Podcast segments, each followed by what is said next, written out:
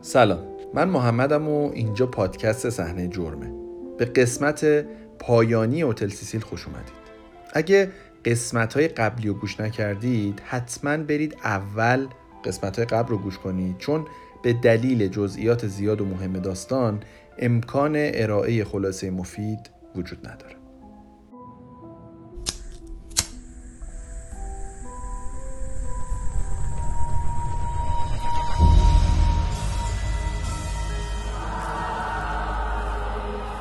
I find beauty in darkness. It just resonates with my soul. The music that I do is called black metal. It's perdition and doom. Morbid, it's uh, my stage name. It's the physical representation of my dark subconscious. Everyone has a shadow self, you know, everyone has a secret self that they hide from others. I believe in uh, embracing the monster in, in me. You know, I can do whatever I want when I'm morbid. Like, I can get away with anything. If it's bloody, then it's bloody. And sometimes I take it too far.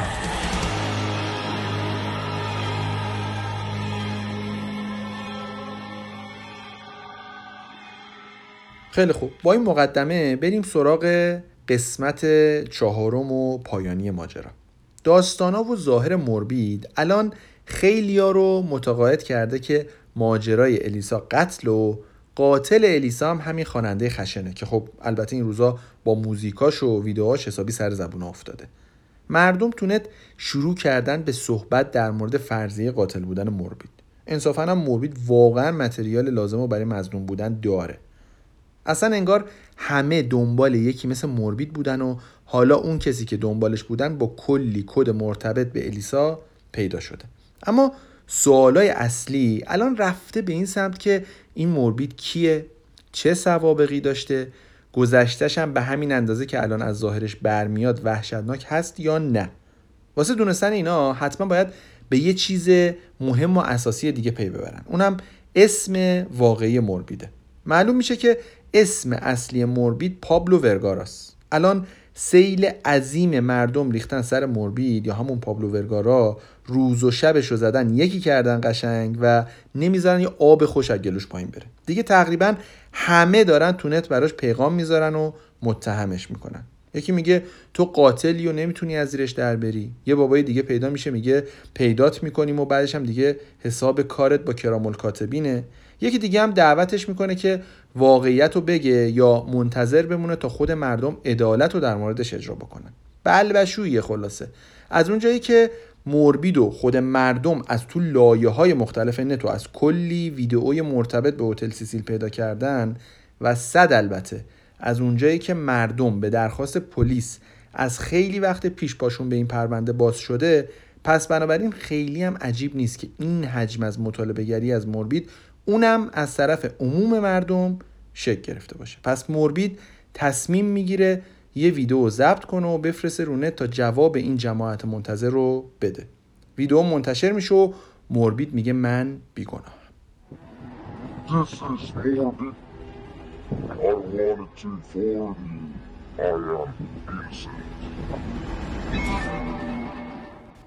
به جز مربید که الان به ماجرا اضافه شده یه ماجرای مهم دیگه هم نیمه تموم مونده بود.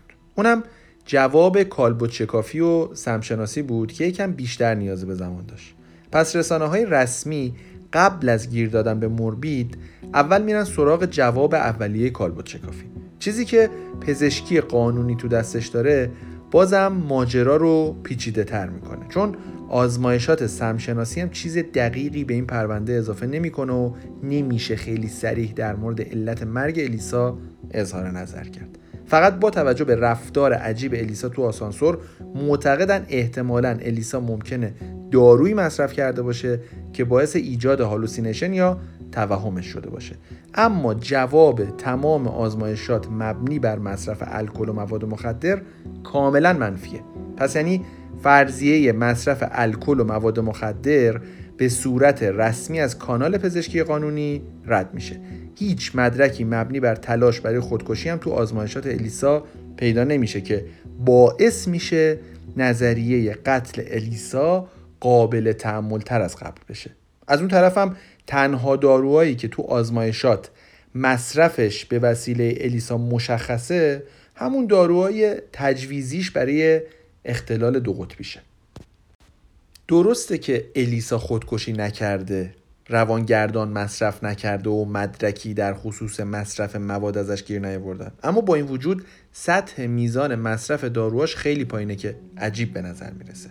در عین حالم تعداد قرصای باقی مونده تو قوطی مربوط به قرصاش نسبت به نسخه هایی که براش نوشته شده بیشتره که باعث میشه شک و تردید در مورد رفتارهای عجیب الیسا بیشتر بشه. الیسا بیثباتی خلقی داشته و از این حالت شدیدا آزار می‌دیده و رنج میبرده. یعنی یا خیلی کول و خوشحال و باحاله یا خیلی افسرده و ناراحت و تو مخ. همون شیدایی و افسردگی که زیاد در موردش شنیدیم. حداقل من که کار اصلیم کار داروه و از غذا داروهای لاین CNS رو تا حدودی می‌شناسم زیاد این مشکلات رو از نزدیک در مورد بیمارای دو قطبی دیدم. بهترین راه درمان الیسا و امثال الیسا فقط خوردن دارو و رفتار درمانی و روانکاوی مرتبه. بنابراین الیسا برای اینکه نره تو فضای افراط و تفریط رفتاری به قرصاش وابسته است و باید هر روز چند مدل قرص مصرف کنه. بر اساس گزارش پزشکی قانونی الیسا حداقل روزانه چهار مدل قرص مصرف می‌کرده. قرصای ضد افسردگی قرصای تثبیت کننده خلق و خو و در نهایت داروهای ضد روانپریشی و از این مدل داروها. دکتر هو پزشک معتمد پزشکی قانونی تو حوزه رفتارشناسی معتقده با توجه به اینکه الیسا تصمیم گرفته بوده که به صورت انفرادی یه سفر به یه کشور دیگر رو برنامه ریزی کنه و موقع عملی کردن تصمیمش مخالفتی نه از طرف خانوادش و نه از طرف پزشک معالجش دریافت نکرده پس میشه به این نتیجه رسید که الیسا تو مقطع یه دختر عادی و با اعتماد به نفس بالا بوده. که البته این موضوع با توجه به اختلالی که داشته نشون دهنده اینه که حداقل الیسا داروهاشو مرتب داشته مصرف می‌کرده تو اون مقطع. دکتر هو میگه سخته که بخوایم بگیم یا بفهمیم دقیقا چی شده. ولی بر اساس گزارشات سمشناسی الیسا مصرف داروهای خودش کم و به مرور در نهایت قطع کرده بوده. وقتی شما یه همچین ترکیبی از داروها رو قطع می‌کنید بلا فاصله خطرات و ریسکای مربوط به تغییرات خلقی خودشون رو نشون میدن. اگه یادتون باشه تو قسمت قبل از رفتارای عجیب از طرف الیسا با هم اتاقیش تو هتل و تغییر اتاقش گفتیم. موردی که می‌تونسته از پیامدهای همین توقف مصرف داروهاش بوده باشه. گریگ کیدینگ یکی از کاراگاه های پرونده الیسا میگه زمانی که الیسا تو الی بوده میره سر یه برنامه که به صورت زنده و با تماشاگرای داوطلب برگزار می‌شد و می‌خواد توی برنامه شرکت کنه. اما چیزی که تو ذوق می‌زنه اینه که خیلی خیلی غیرعادی رفتار می‌کنه و یه نامه عجیب و طولانی خطاب به مجری می‌نویسه و از عوامل برنامه می‌خواد که این نامه رو به دست مجری برسونن. این رفتار الیسا باعث میشه کارکنای بخش امنیتی برنامه شاخکشون تیز بشه و به خاطر رفتارهای عجیب الیسا از ادامه حضورش توی برنامه ممانعت بکنن. چون شدیدن از طرف الیسا احساس خطر می‌کردن معتقدن که حضورش توی برنامه می‌تونه ریسک امنیتی ایجاد بکنه بنابراین اجازه حضورش توی برنامه رو نمیدن. بعدم که الیسا برمیگرده هتل میپیچه به اون دخترای هم اتاقیش همون دخترایی که گفتیم توی هتل سیسیل از طرف الیسا و رفتارهای عجیبش اذیت شدن و این آزار اذیت الیسا رو به reception هتل سیسیل گزارش کردن. اما الیسا با اون دخترها چه رفتاری کرده بود که هتلی با استانداردهای هتل سیسیل تکرار می‌کنم هتلی با استانداردهای هتل سیسیل تصمیم می‌گیره اتاق الیسا رو عوض کنه. امی پرایس مدیر هتل سیسیل میگه الیسا برای هم اتاقیاش مزاحمت ایجاد می‌کرد. کار به جایی رسیده بود که الیسا یه سری یادداشت چسبونده بود به تخت هم اتاقیاش که روشون یه سری مطالب با دستخط بد و اندازه بزرگ نوشته شده بود. مثلا برو خونه برو بیرون برو به جهنم و یه سری در واقع محتواهای این شکلی که می‌تونست باعث نگرانی هم اتاقیاش بشه. وقتی هم که هم اتاقیاش می‌خواستن وارد اتاق بشن یعنی وقتی در می‌زدن تا الیسا در رو براشون باز بکنه الیسا میگه در رو باز نمی‌کنم. اگه می‌خواید در رو باز بکنم باید رمز عبور یا اسم شب رو به هم بگید. قشنگ معلومه که الیسا دیگه به هیچ عنوان مثل یه آدم عادی رفتار نمی‌کنه. به همین خاطر با توجه به شکایت هم اتاقیاش مدیریت هتل تصمیم می‌گیره الیسا رو به یه اتاق خصوصی منتقل بکنه. البته رفتارای عجیب الیسا فقط به اتاق و هم اتاقیاش محدود نمیشه. اون دامنه رفتارای عجیبش رو به لابی هم میکشونه و تو لابی هم رفتارای عجیبی می‌کنه. مثلا میره وسط لابی و دستاشو یه مدل عجیبی میاره بالا و داد می‌زنه. من دیوونم و یه سری رفتارای عجیب دیگه که نظر مردم رو به خودش جلب می‌کنه. اما خب فقط واسه مدت کوتاه نظر اطرافیان بهش جلب میشه. چرا؟ چون اینجا هتل سیسیل و پر از این مدل دیوونه بازی ها به خاطر همین خیلی کسی توجهی به این دیوونه بازی الیسا نداره و براش عجیب نیست. تو هتل سیسیل آدمای خیلی عجیبتر و رفتارهای خیلی بدتر از این هم ملت دیدن. طوری که رفتارهای الیسا مثل زنگ تفریح میمونه براشون. پلیس گزارشات پزشکی قانونی رو دریافت می‌کنه. اونا الان یه واقعیت مبتنی بر گزارش پزشکی قانونی رو دارن که می‌تونه خیلی تو این پرونده مهم باشه. اونم اینه که الیسا مصرف داروهاش رو قطع کرده بوده. با دونستن این اطلاعات شرایط خیلی خیلی می‌تونه متفاوت بشه. پلیس برای اینکه مطمئن بشه که این قطع داروها از طرف الیسا اختیاری بوده یا الیسا از روی اجبار مثلا به دلیل اینکه یکی دزدیدتش و این باعث شده که روند مصرف داروها قطع بشه باید تمام گزینه ها از جمله خودکشی و قتل رو بررسی بکنه. پس برمیگردم به صحنه جرم. یعنی مخزن آب تا بررسی کنن ببینن الیسا چطوری می‌تونسته به مخزن آب برسه و بیفته انداخته بشه یا خودشو بندازه تو مخزن آب. ببینید اگه قاتل باشید و بخواید به اون مخزن آبی که الیسا توش افتاده بود برید باید به همراه جسد از نردبون برید بالا بعد از روی لولا حرکت کنید تا به اون مخزنی که الیسا توش افتاده بود برسید و در نهایت الیسا رو از ورودی مخزن بندازید تو آب. یه احتمال دیگه هم اینه که از ساختمون کنار مخازن بخواین این کار رو انجام بدین. اون موقع بازم باید خودتون به همراه جسد از نردبون بالا برید. که البته بازم با یه نگاه به نردبون و زواهر امر می‌تونید به راحتی بفهمید که تقریبا غیر ممکنه مگر اینکه تناب داشته باشید و بعد خودتون برید بالا و با تناب و البته قدرت بدنی و هوش بالا طوری جسد الیسا رو بکشید اون بالا و بعد بندازید تو مخزن که هیچ مدرک فیزیکی نه از جسد نه از تناب و نه از سایر مدارک از خودتون به جا نذارید. که بازم غیر ممکن به نظر می‌رسه یا حداقل کاریه که کار یه نفر نیست. بر اساس گزارش کالبد شکافی هیچ بریدگی، شکستگی، کبودی یا زخمی رو جنازه نبوده و کشوندن جنازه به هر طریقی به بالای ساختمون بدون اینکه آسیبی به جنازه وارد بشه یا اثری از جنازه روی دیوار نردبون یا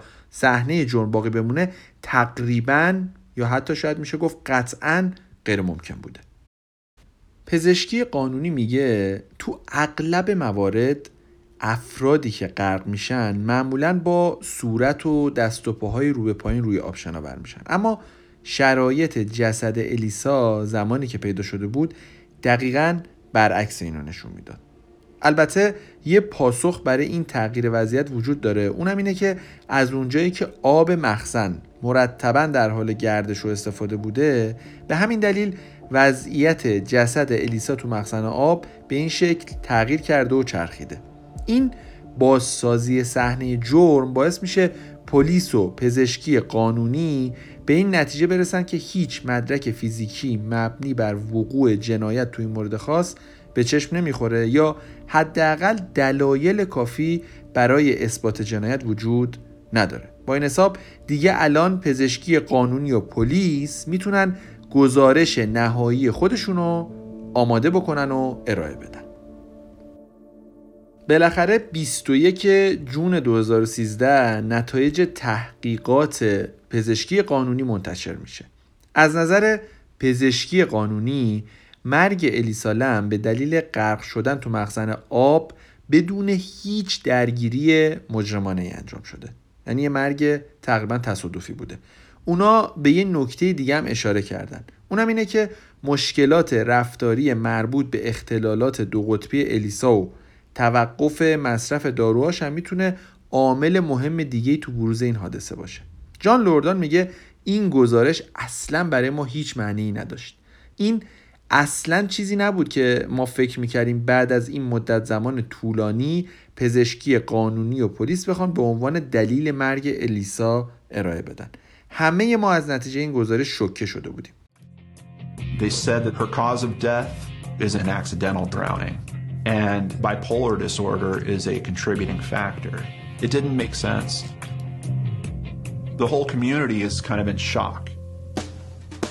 An accidental drowning. supposedly drowned accidentally. They found it was an accident. Is it though? This can't be. This can't be. I have spent hours and hours investigating this, and I completely disagree with the coroner. It just doesn't make sense. Especially when the LAPD said the whole lid is over her and the hatch is closed. Um, my understanding is that lid was closed when our officers went up there. Someone put her in it and closed the lid. That would only mean that she was basically murdered here. صدای همه در اومده ملت باور دارن پلیس و پزشکی قانونی واسه اینکه پرونده رو ببندن دارن خیلی سهل انگارانه سر و ته ماجرا رو هم میارن. مثلا معتقدن اینکه هیچ جای جراحت زخم یا شکستگی تو بدن الیسا نیست دلیل نمیشه که قتلی هم اتفاق نیفتاده باشه. ممکنه یکی با زور اسلحه الیسا رو تا پشت بوم و روی مخزن آب برده باشه بعد خیلی راحت انداخته باشدش تو مخزن رو در رو بسته باشه و رفته باشه. فضای عمومی پر از شک و تردید نسبت به نتایج اعلام شده از طرف پزشکی قانونی بود مشکوکترم میشه. چون پزشکی قانونی تو مدیکال ریپورت یا همون برگه گزارش نهایی خودش از علت مرگ که شامل چند تا گزینه از جمله خودکشی، قتل، مرگ طبیعی، مرگ تصادفی و البته مرگ با دلیل نامعلومه اول گزینه مرگ با دلیل نامعلوم رو تیک زدن اما انگار یکی گوشی و دستشون داده باشه و بهشون گفته باشه که داداش داری اشتباه می‌زنی تغییرش دادن و این دفعه مرگ تصادفی رو تیک زدن. با این توضیح که این تغییر به نظر می‌رسه با سه روز فاصله انجام شده.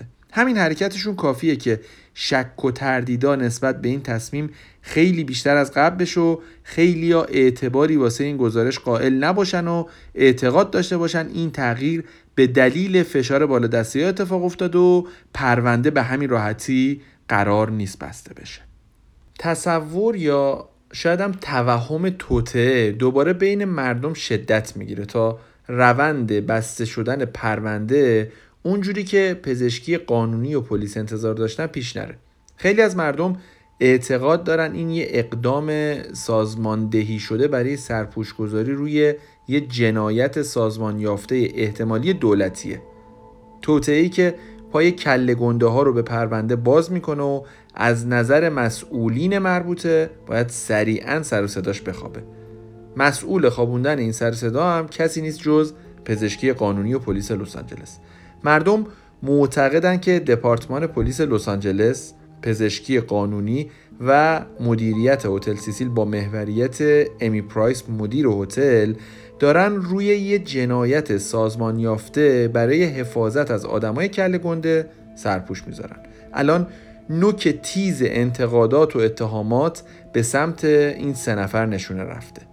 دیگه مردم و رسانه ها بیشتر دارن به این نظریه که موربید احتمالا قاتله می‌پردازن. اونم با این تصویر که موربید این قتل رو به دستور یه گروه خیلی بزرگتر و با نفوذتر مرتکب شده. فشارا انقدر زیاده که پلیس وادار میشه ماجرای موربید رو برای آروم کردن افکار عمومی بررسی بکنه. موربید میگه یه روز صبح از خواب بیدار شدم دیدم دوستم بهم پیام داده. گفته بود سلام پسر چی کار کردی؟ این اخبارای دورت درستن؟ بعدم بلافاصله یه لینک برام فرستاده بود. لینکی که فرستاده بود منو مستقیم برد به یه کانال تلویزیونی تایوانی. اونجا پر شده بود از این نظریه که من قاتلم. اونم نه هر قاتلی قاتل الیسالم. اونجا بود که فهمیدم فعلا به صورت غیر رسمی و البته یکم بعد به صورت رسمی من اصلی ترین مزنون قتل الیسام رسانه های تایوانی می‌گفتن که موربید قبل از پرونده مرگ الیسا پیامایی رو توی اینترنت منتشر کرده بوده که خبر از به قتل رسوندن کسی می‌داده. شبکه های اجتماعی مربوط به موربید تو کمترین زمان ممکن با سیلی از پیام مواجه میشه که اکثر اونا یا دارن از قتل الیسا ازش می‌پرسن یا متهمش می‌کنن و یا حتی تهدیدش می‌کنن که به خاطر این کارش زندش نمی‌ذارن. پیاما پر از سوال و نفرت و تهدیده. موربید الان شدیدن شکه شده. بلافاصله پی جی آر یا همون آی مکزیک میان سراغش. بازجویی به صورت رسمی از پابلو ورگارا یا همون موربید شروع میشه. در مورد قربونی کردن و کشتن حیوونا برای شیطان یا فرقه های شیطان پرستی ازش سوال می‌پرسن. ازش می‌پرسن به فرقه های شیطان پرستی ربط داره یا نه و از همه مهمتر آیا نقشی تو کشتن الیسا داشته یا می‌تونه عذر موجهی در این مورد ارائه بده. موربیدم اما یه سوال خیلی خیلی مهم می‌پرسه. میگه اصلا چرا به من شک کردید؟ پلیس بهش میگه گروه توی امریکا توی اینترنت در مورد پرونده الیسا لم فعالن که یه سری ویدیو ازت پیدا کردن که نشون میده یه زمانی تو هتل سیسیل اقامت داشتی. بررسی زمان حضور موربید تو هتل سیسیل الان یکی از مهمترین کارهای پیش روی پلیس لس آنجلسه. اما چیزی که مشخص میشه همه رو به شوک شدیدی فرو می‌بره. موربید تو فوریه 2012 سه روز تو هتل سیسیل اقامت داشته اما این یعنی یک سال قبل از ماجرای الیسا. در حقیقت اصلا تو زمان قتل الیسا موربید تو مکزیک بود و تو امریکا نبوده کلا. وقتی شما توی همچین پرونده مهمی تا تقی به توقی می‌خوره پای مردم عادی و که تخصصی تو زمینه پیدا کردن مجرم ندارن و صرفا به پرونده علاقه دارن به این کار باز می‌کنی پس طبیعیه که یه آدم کاملا بیگناه رو راحت تبدیل بکنی به مظنون شماره یک و بعدم زندگی عادی طرف و واسه همیشه ازش بگیری و بندازیش تو باطلاق تهدید و نفرت. البته ظاهر ترسناک و عجیب حضور تو هتل سیسیل فیلم های عجیب و غریب مخصوصا با background تد باندی و کلا شیطنت های مربی تو این نظریه بی تاثیر نیست. ولی همش مصداق بارز قضاوت از روی ظاهره. شک بعدی به فعالای اینترنتی مردم و رسانه ها وارد میشه. با توجه به تحقیقات پلیس مکزیک و لس آنجلس موربید به هیچ عنوان نمی‌تونه قاتل الیسا باشه. I decided to alter my voice, wear a mask, because I was just paranoid. But the web sleuths, they wouldn't let it go. They flagged my account, and I ended up getting my YouTube channel, my Facebook account, and my email account terminated. Being truthful doesn't matter to them. They want to destroy you, they hate you.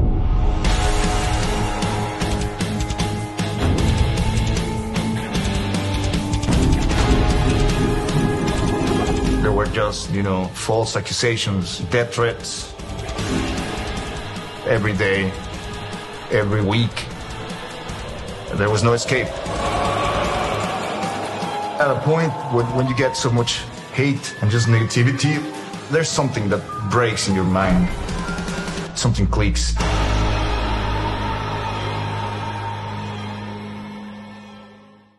پس اصل ماجرا چیه؟ همه هنگن. هیچکس هنوز هیچ جوابی واسه این سوال نداره.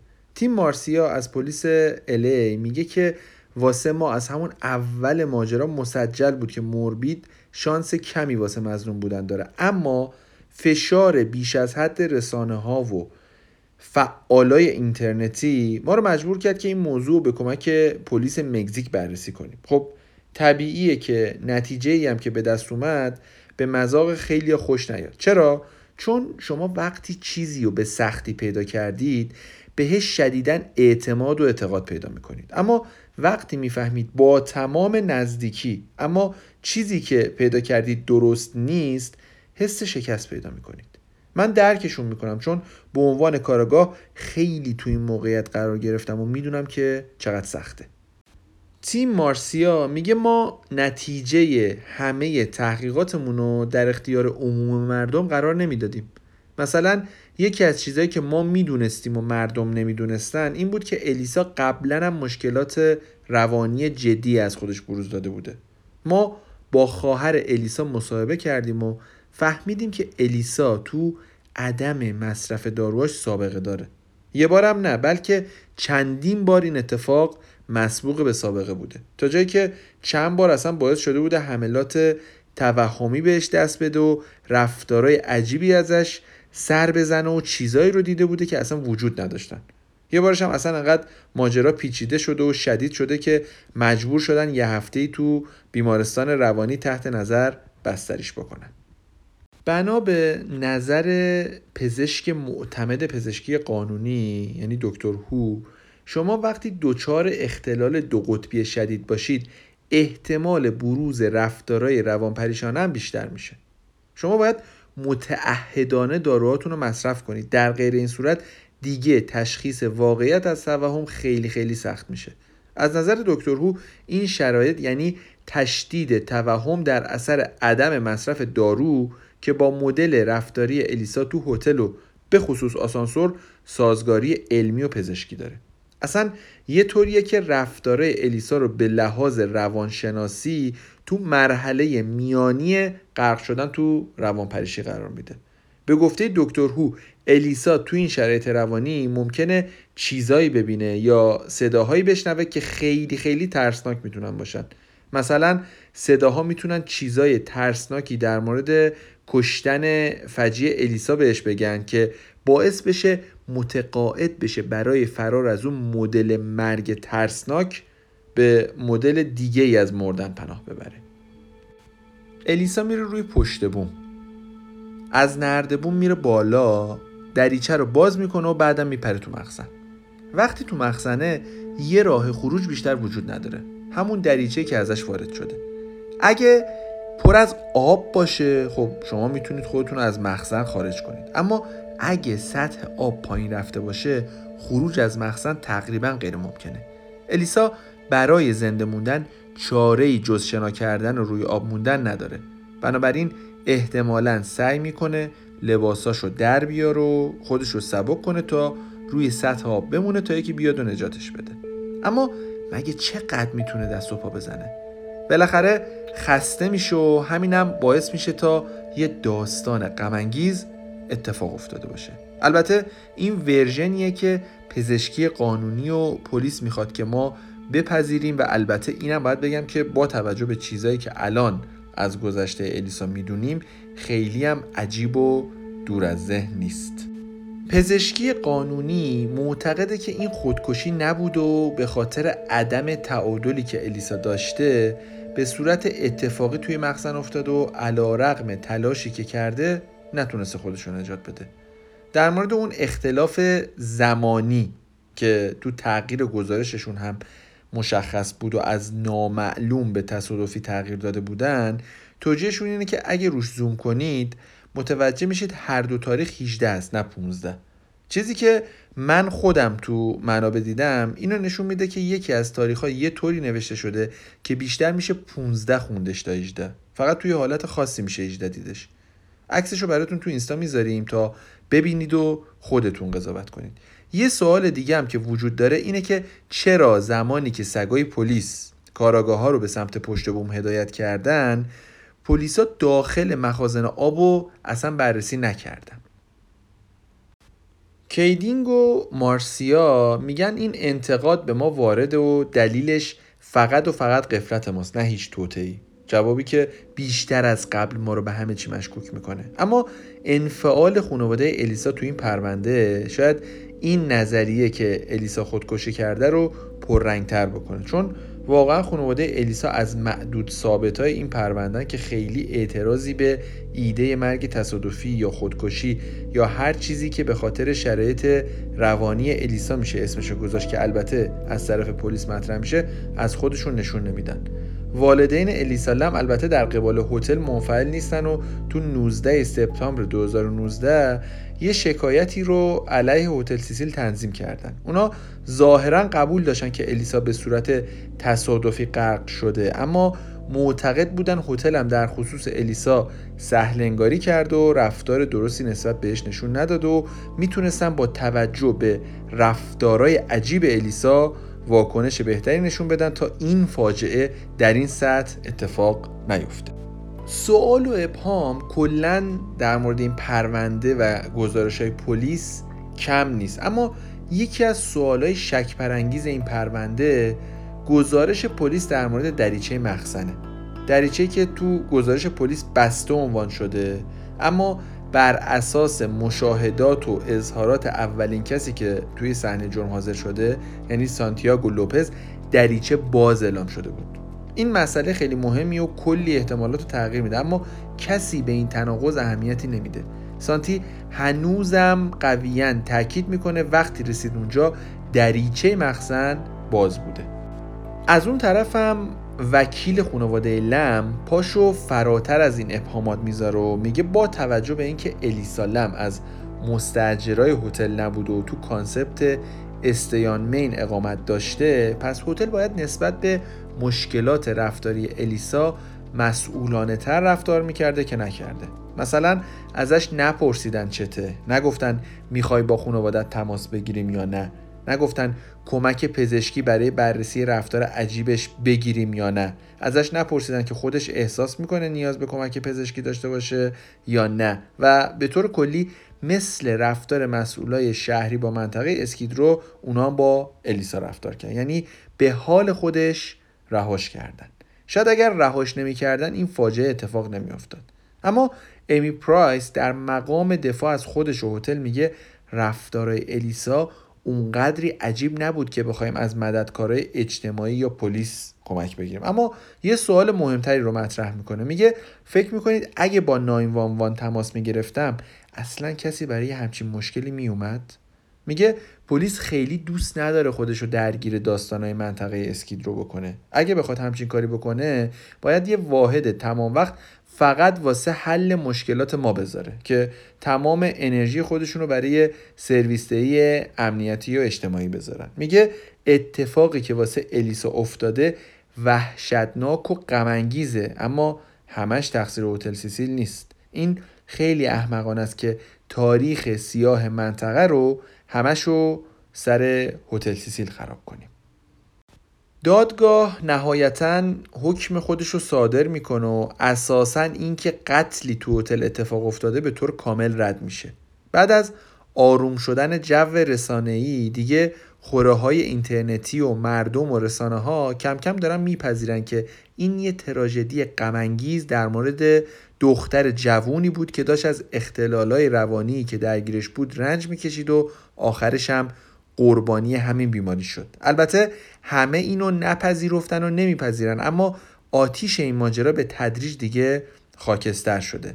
این آروم شدن ماجرا که تو منابع هم خیلی گل درشت قابل رویته البته که یکم مشکوکه. یعنی اگه به منابع و مستندایی که در موردش هست دقت بکنید یه مقدار قانع شدن و متحول شدن این اینفلوئنسرای این داستان مثل لوردان یا سبحانی شبیه متحول شدن داوود تو پاورچین میمونه. خیلی طبیعی نیست. آخرش اما من و شما میمونیم و یه داستان که تهش به سبک کارای اسقر فرهادی بازه. چیزی که مشخصه اینه که داستان غمانگیز الیسا علا رقم خودش که مرده همیشه زنده میمونه. این داستانیه که هنوزم در موردش صحبت میشه. بر اساس اسم الیسا حتی رمز ارز وجود داره و هر وقت اسم تست الایزا رو بشنویم حتما یاد الیسالم خواهیم افتاد. بدون شک. در کل وقتی این داستان رو بشنوید دیگه نمی‌تونید فکر کردن و بهش متوقف کنید. همیشه یه گوشه ای از ذهنتون رو به خودش درگیر می‌کنه. خیلی از مردم هنوز امیدوارن که یه قاتلی وجود داشته باشه و دوست دارن که این از هم پاشیدگی الیسا دلیل اصلی مرگش نباشه. چون اون موقع عذاب وجدان کمک نکردن به دختر جوونی که ظاهرش داد می‌زد که نیاز به کمک داره شدیدن اذیتشون می‌کنه. اگه به خونواده و خواهر الیسا به عنوان نزدیکترین کسا بهش و البته تنها کسایی که از گذشته الیسا اطلاعات دقیق دارن بها بدیم دیگه احتمال تصادفی بودن مرگ یا حتی خودکشی یکم وزنش سنگین تر میشه چرا؟ چون وقتی شما توی ذهن خودتون احساس ناامنی بکنید پس هیچ جای امن دیگه وجود نداره و جاهایی که توش احساس امنیت می‌کنید دیگه خیلی منطقی به نظر نمی‌رسه شما تو اوج ناامیدی امنیت و فقط تو خلاص شدن یا شاید فقط مردن بتونید پیدا کنید؟ خواهر الیسا میگه الیسا سابقه توهم و اینطوری داره که از یه صداهایی که اون میشنید و ما نمیشنیدیم فرار می‌کرد و می‌رفت تو کمد یا زیر تخت قایم می‌شد تا در امان باشه. شاید این بار الیسا رفتن تو مخزن آب و به جای زیر تخت یا توی کمد برای رسیدن به امنیت انتخاب کرده. انتخابی که باعث این فاجعه ای شده که ماهاست ذهن و احساسات همه رو درگیر خودش کرده. این ماجرا اما یه قربانی دیگه هم داره. موربید قربانی زنده این ماجراست. کسی که بعد از این ماجرا دیگه نتونست آلبوم جدیدی بسازه. کسی که حتی تا مرز خودکشی به خاطر پیش داوری های خورای اینترنتی پیش رفت. موربید میگه بعد از اینکه بیگناهی من ثابت شد هیچ کدوم از کسایی که بهم توهین کرده بودن ازم عذرخواهی نکردن. هیچ دلجویی از من نشد. در حقیقت اوضاع واسه من هیچ تغییری نکرده. هنوزم ازم متنفرن هنوزم منو مقصر بی حاصل شدن نظریهشون می‌دونن. اونا هیچ مسئولیتی در قبال زجری که به من تحمیل کردن به عهده نمی‌گیرن. چیزی که واسه من اتفاق افتاد ممکنه برای تک تکشون اتفاق بیفته. من مقاومت کردم. من نجات پیدا کردم. ولی همه شاید نتونن تحمل کنن و نجات پیدا کنن. موربید میگه به نظر من هتل سیسیل دریچه‌ای به سمت جهنمه. وقتی واردش میشی اتفاق بدی برات میفته یا اتفاقای بدی میان سراغت که راه فراری هم ازشون نداری. موربید الان چهرش و رفتارش رو نسبت به قبل خیلی تغییر داده. اما واضحه که از درون کسایی که بهش حمله سایبری کردن و مسئولیت کارشون رو هم نپذیرفتن نبخشیده. خودش میگه منم به اندازه الیسا قربانی هتل سیسیل شدم. با این تفاوت که من زندم و هنوز دارم تاوان میدم ولی الیسا مرده و راحت شده. اما سرنوشت هتل سیسیل چی میشه؟ امی پرایس میگه ما هتل رو تو سال 2017 بستیم و بعدم به یه گروه اقتصادی تو نیویورک فروختیم. قرار شد نصف هتل برای اسکان افراد کم درآمد در نظر گرفته بشه و نصف دیگهش تبدیل به یه هتل لوکس بشه. آزمون جدید هتل برای پاک کردن لکه ها از دامنش شروع شده. اگه هتل یه مکان نفرین شده باشه که نمی‌تونه مسیر جدیدش رو پیدا بکنه. اما همه امیدوارن تراژدی الیسا پایانی باشه به همه فجایعی که تو عمر طولانی این مکان عجیب اتفاق افتاده. دوست دارم این اپیزود رو با صحبت های الیسا تموم کنم. یکی از تأثیرگذارترین قربانی های پرونده های جنایی. هممون باید به این صحبتاش با دقت گوش کنیم. اگه چیزی که داره میگه رو درک کنیم و اطرافمون کسانی رو داشته باشیم که با افسردگی به هر طریقی دست و پنجه نرم می‌کنن به هیچ طریقی اجازه نمیدیم که بیماری های روانی و افسردگی اطرافیان ما رو به شکلی که الیسا رو از خانوادهش و جامعش گرفت از ما هم بگیره به همین ترتیبه که جلوی تکرار همچین تراژدی هایی قطعا گرفته میشه تا اپیزود بعدی خدا نگهدار Depression sucks. Period.